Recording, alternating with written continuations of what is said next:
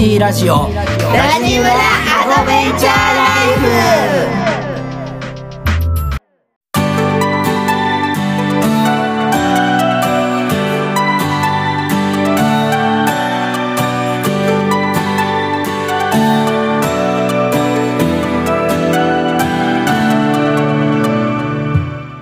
ございます。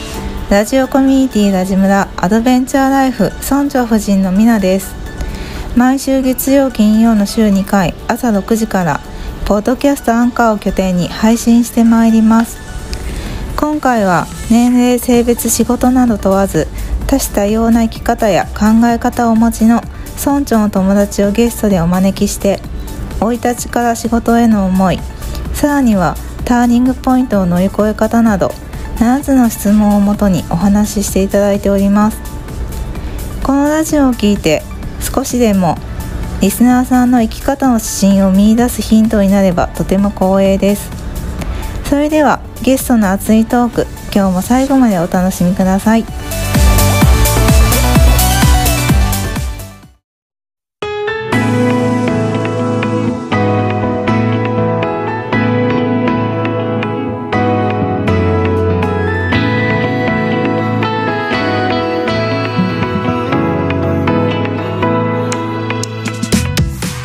おかえりなさい。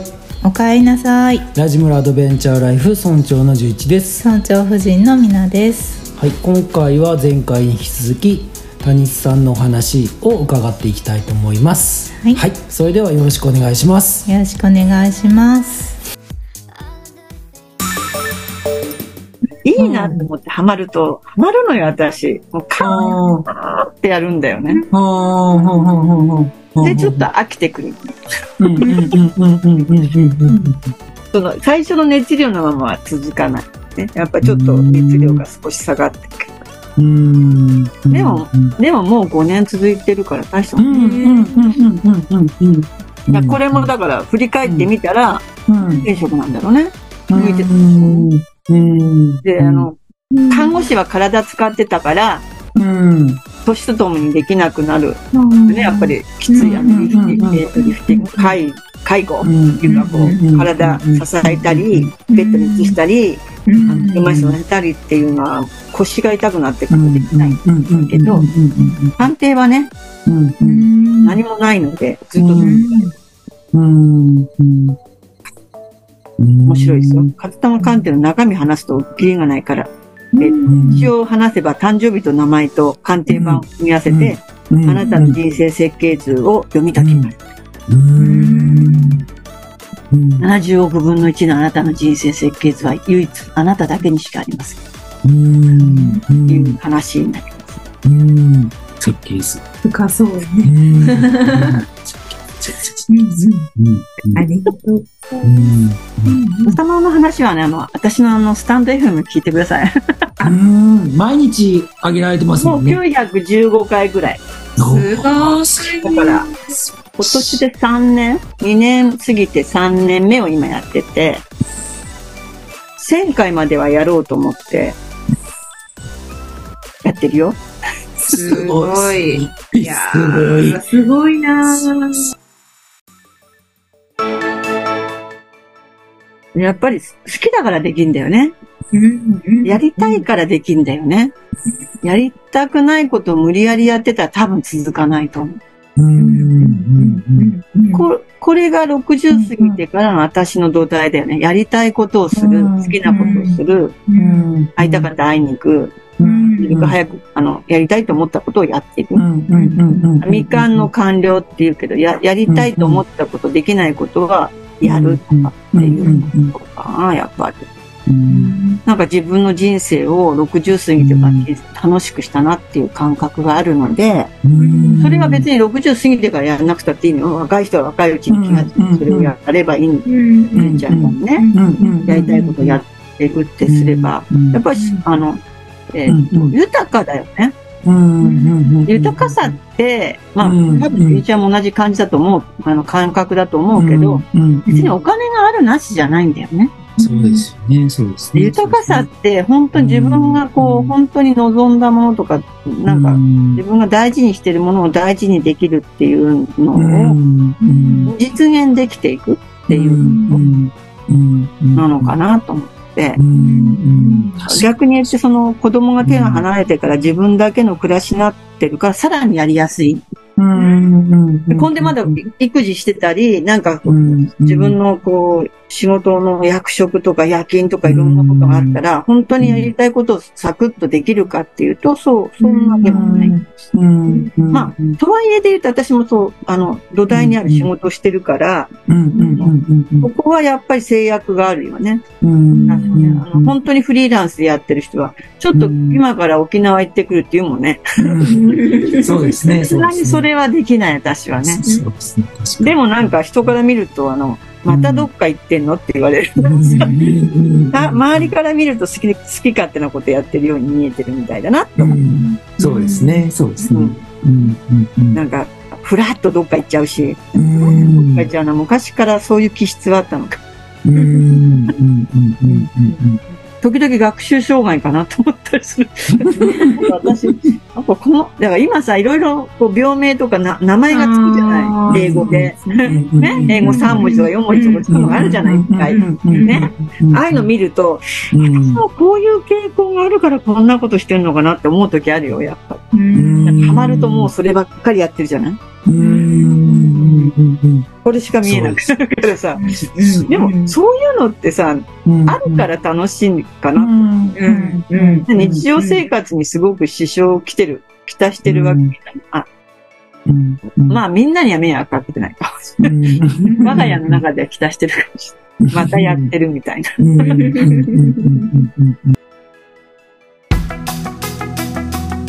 すごいいろんなもの作って。楽しいよ。サブアカウントがあって、メインのインスタグラムのアカウントがあるんだけど、もう一個サブアカウントがあって、そこがもうね、作家さんみたいよ、今。水引作家さん。いっぱい作ったもんね。いっぱい作ったもんあげてる。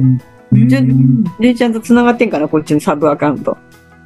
繋がってないと思います。教えてください、また。こんな水引細工だらけ。へー。全部水引細工。これ繋がってない？多分、Facebook でこういうのは見たこと何回もあるんですけど、インスタは見たことない。連動してるのと連動してないのが、どこだ？ここだ。あ、そこですね。すごい。こうか。みんな無料であげちゃってる。あ、一番最近なのは、これ？バラ。おー、すごい。ペンダント？いや、これは本当にまだね、作りかけで、裏が結構止めるのは難しいから、バラ。谷津正代で、谷津、正代になってます、こっちは。わかります。それもリンク貼らせてもらいます、したら。こ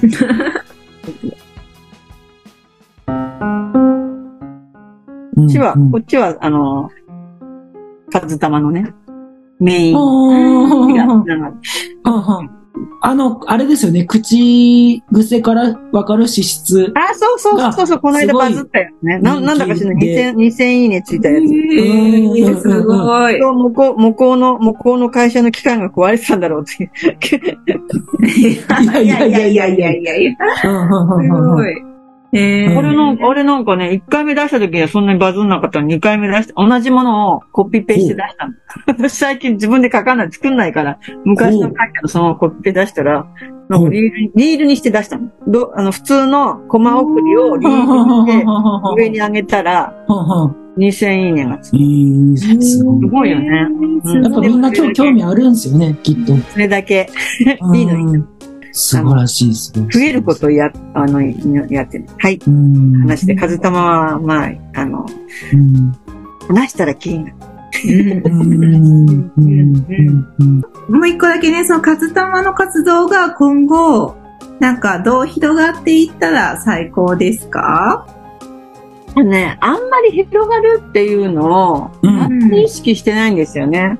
で、一番最初に言ったように、私と私の身近な人が、幸せになってくれればいいっていうのがあるから、なるほどなるほど、そこから大きくずれてなんかすごい拡大していこうとかっていうんじゃなく、まあこうやってつながった人がね、数玉っていうことに興味持って自分の人生にとってこれが必要だなって思った時になんか声かけてもらってでやるとか。だって面白いんですよ。あのね、もう4年5年、4年目 ?5 年目、今年で5年目じゃないですか。一番それ、3年ぐらい前から私と知り合ってて、風玉って話が私が年中してるのを、ああ、風玉なんだって思ってた人が、今年なぜか、リアルでちょこっとあったんだよね。リアルで。一回すれ違って二回目はちょっと話したんだけど、そのくらいね。本当にそのくらい。その人が気になってしょうがないから受けますって受けてきた。で、受けたら、習います。習った途端に、自分のお母さんとの人間関係が変わったと。お母さんと同じこと年中言ってて、もう本当に嫌なんですよって、でも実家の母と暮らさなきゃいけないから大変だったんですっていう人が、お母さん自身変わらない。でも、受け手のこの人がお母さんの資質を理解して、お母さんだからそういうことを言うんだって、自分の中ではこう気持ちがちょっと切り替わる。そしたら同じこと言われても、また言ってるって思って笑っちゃうんですよってお便り来た。人生変わるでしょ？変わりますね、変わりますね。ね、で、今年は家族のこと大切にした方がいい年だよって言ったら、本当その通りになった。で、この話を聞いてなかったら、この子なんだからしっかりしなさいって突き放したと思う。あの母さんに、ちょっとそこ気をつけてね、見てあげた方がいいかもよって、たまたま私がその鑑定版見て言ったら、あ、そうだ言われてたと思って、お子さんとのその関わり方変えたと。本当気にして見てあげることしたらすっごい、今まで何にも相談してこなかった子が、母さんちょっと相談乗ってって言ってきて、すごくにあの親子関係が変わった。もう受けてよかったですってついこの間言われた。そのくらいこのその人のね、人生にね、大きく影響を与えたり、その人がすごくこのことで幸せになったりするっていうのは、だからその、関わった人がそうやって幸せになったって言われることの方が嬉しい。すごく、こう、これからさ、風玉どんどん広げるってのは誰か若い人がやればいいじゃん、そんなの。私今習ってる人で一番最高年齢者なんだ、多分。私に風玉じゃって割と若いんですよ。ここ10年。あ、そうなんですか。10年、15年のものなのね。世に出てから、まだ20、30、5年ぐらいなのかな。先生が世の中に出してから35年ぐらいです。自分が研究して30年、それは25年ぐらいか。だから、そんなに古いものじゃないのね。もともと日本にある古代の英知、日本の古来からあるものと原数版って掛け合わせて作ってるものなんだけど、世の中出て教えるようになってから15年ぐらい。世の中出したのは25年ぐらいなのかな。だから若いんですよ。だから、習ってる人も若いのね。あ、コーチングスクールと一緒ですよ。私がコーチングスクール行った時、習ってる人たちは多分純ちゃんと同じぐらいの40代ばっかり。今、だからやってる人たちも若い人たちがめちゃめちゃ多いの。特に今年は子育てにから始まる未来って本が出てるね。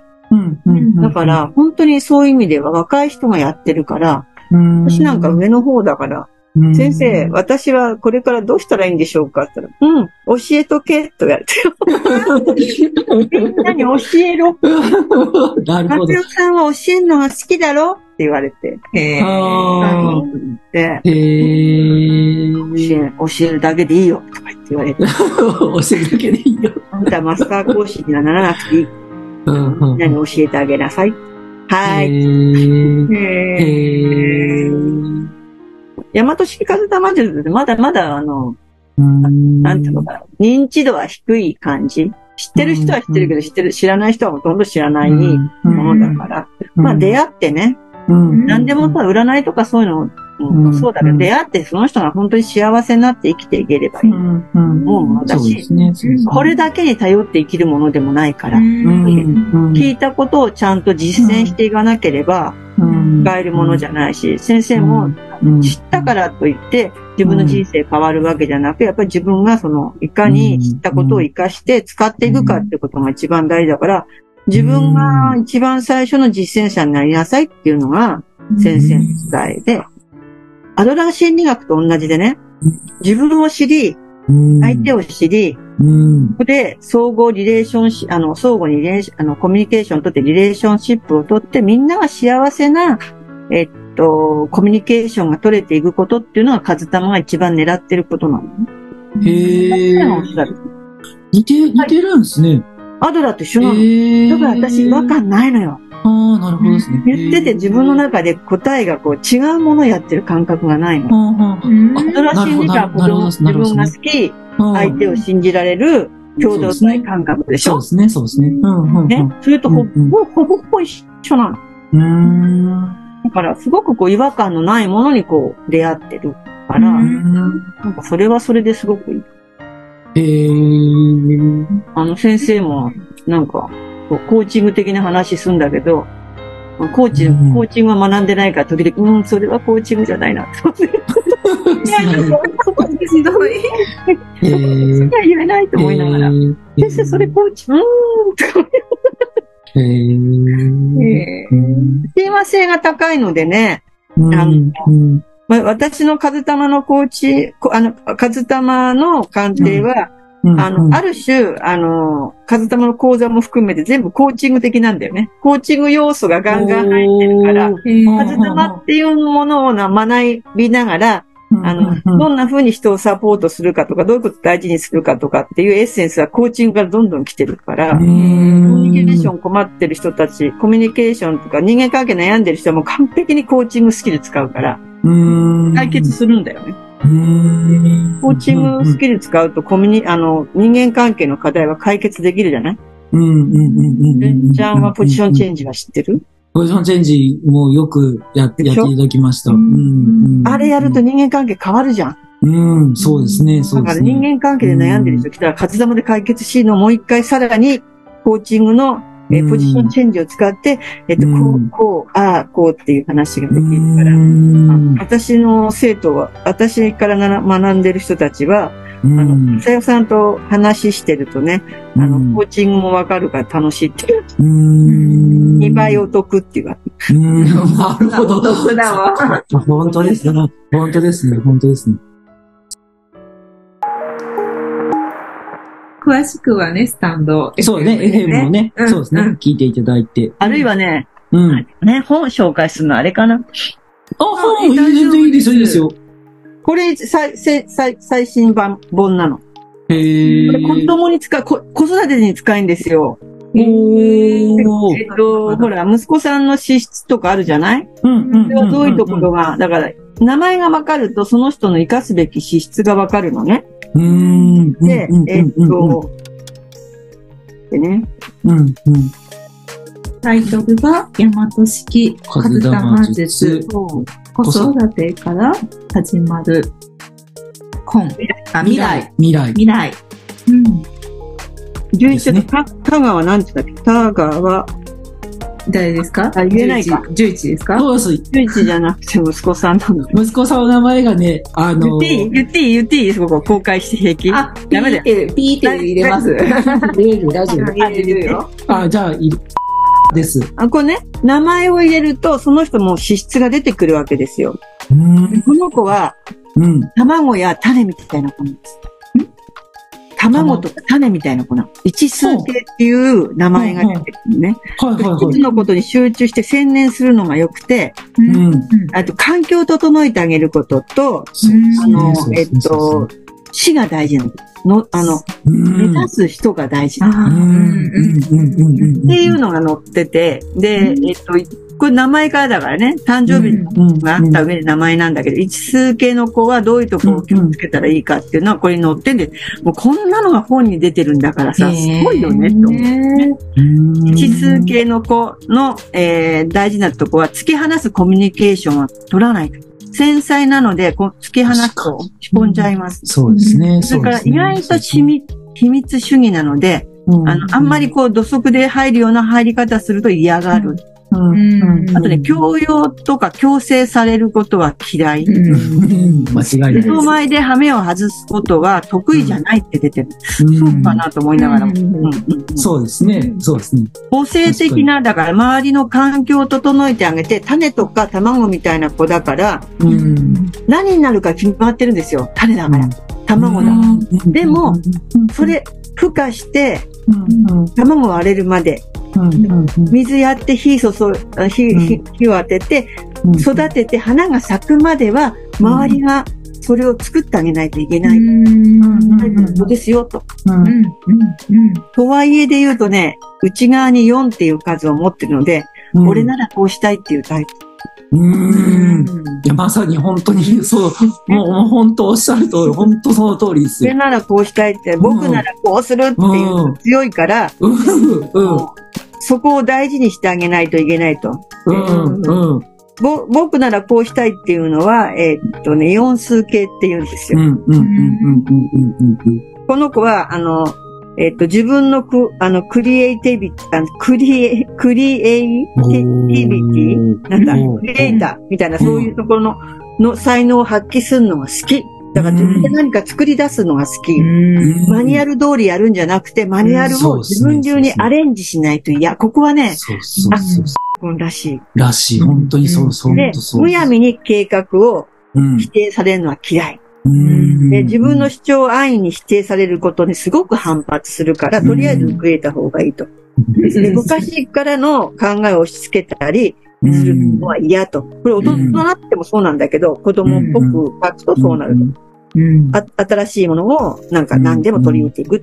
得意よっていうふうに出てるので、そういうところを活かしてあげるといいと。素晴らしい。この子に大切なのは、最初の方は、外向きの数なんだけど、内側で家族に見せる数はこの4っていう数の方が強いと思うんですよ。身近で何かその計画合ってるのとか、その情報合ってるの、それで間違ってないっていうことを確認してあげる人が必要。こういうことが分かってたら、それこそうちの子、どうしたらいいのにはならない。確かに確かに。いやー、すごい。これね、全然会ったこともない、そっかそっかそっかそっか、わかる。名前だけ分かれば分かる。そっかそっか。すごい。およそ8割分かるのよ。だから、全く出会ったことない人とたくさん出会う人は、で、そんで、自分がビビリだったら、これ知って、この本買って読んでください。なんか初めて会う人苦手な人いるじゃない？そうですね、そうですね。心の準備として、あ、この人こんな人かなって当たりつけてから会ったら、あ、そうだ、ここ大事だとかね。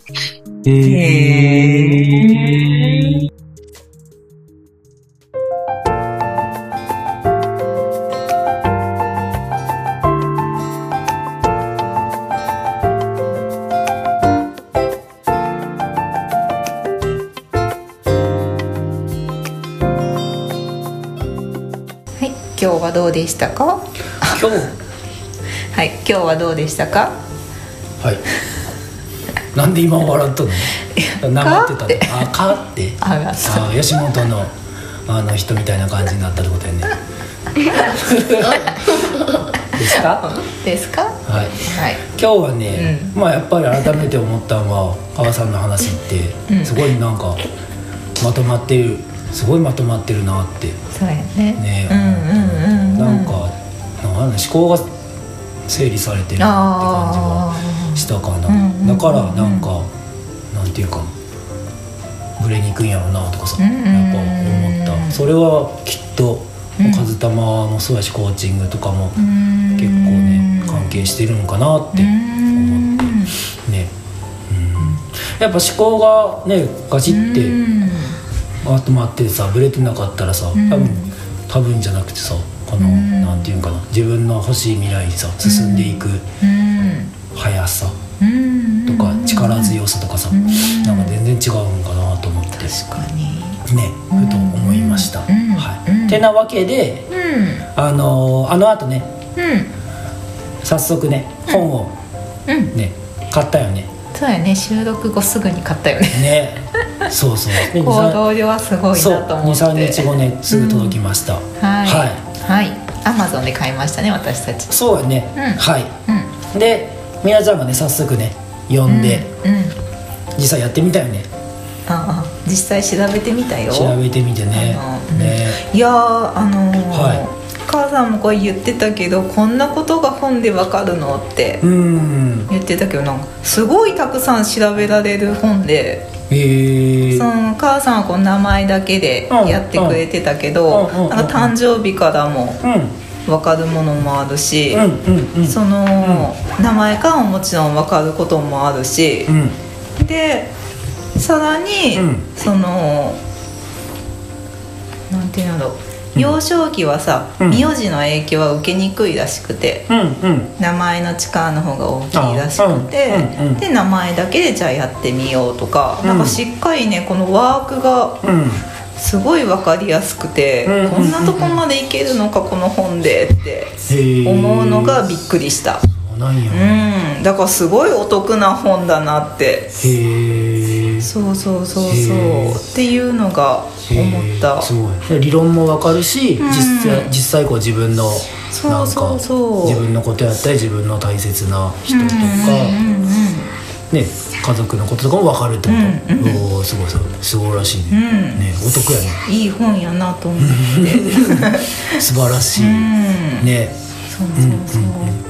あとは「かずたま」ってこんなことが分かるんだなっていうのもすごい分かったし、こんなことっていうのは、こんなことっていうか、そのどこまでなんか分かるかとかあるやんか、格占いとかで、そうここまでしか見れないっていうのが、まあ結構こと細かく書いてあって、でこの本はその名前とか誕生日だけでないけど、さらにこうお母さんみたいな公認鑑定士さんとかに言えば、そこまで分かることできるんやっていうのもちゃんとこの本に書いてあって、そうそう、かずたますごい興味が出た面白い世界やなと思って、もともとこういうの嫌いじゃないから、そうね、そうそう、面白かったね。みなちゃんもそれ1日じゃないわ、こう届いて、夜にも届いて、全部やっちゃうね。そう全部2時間ぐらいかな、読んでワークして、全員の出して、家族全員の出して、楽しい時間やったよ。まだそこまでしっかりと理解はできてないところも多いけど、あ、この子はこういう子なんやなとか、そういうのが大まかに分かって、面白かったです。楽しかったよ。よかったじゃん。いつもは早く寝るけどずっとやってた。みんな寝てからもそんなぐらい楽しかったから、ね、ぜひ皆さんも興味ある方は Amazon で、もしくは本屋さん、どこで買うんだろうね。本屋さんとかね、調べてみたら母さんからでも、ああそうよね、ね、訪ねてみてもいいんじゃないかなって思います。チェックしてみてください。はい、今日はこの辺りで終わりたいと思います。で、何かね今日の感想とか応援メッセージとか、母さんへの質問とかあれば、ぜひラジムラまで送ってください。じゃあラジムラは誰かとつながりたいとき、誰かと話したいときなど、いつでも帰ってきてください。そしてラジムラがあなたの第二の故郷になれば嬉しいです。それでは今日もありがとうございました。ありがとうございました。お相手は村長の十一と村長夫人のみなでした。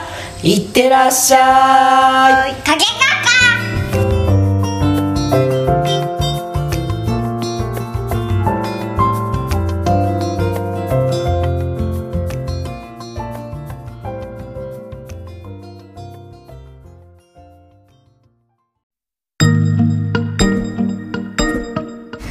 最後までお聞きいただきありがとうございました。ラジムラウェブサイトにて感想、質問、メッセージを受け付けております。お気軽に送ってください。また LINE 公式アカウントがあります。お友達登録をしていただくとラジムラの最新情報を知ることができたり、村長宛にメッセージを簡単に送ることができます。詳しくはウェブサイトをチェック。ぜひ登録お願いします。それではまた次回お耳にかかりたいと思います。ありがとうございました。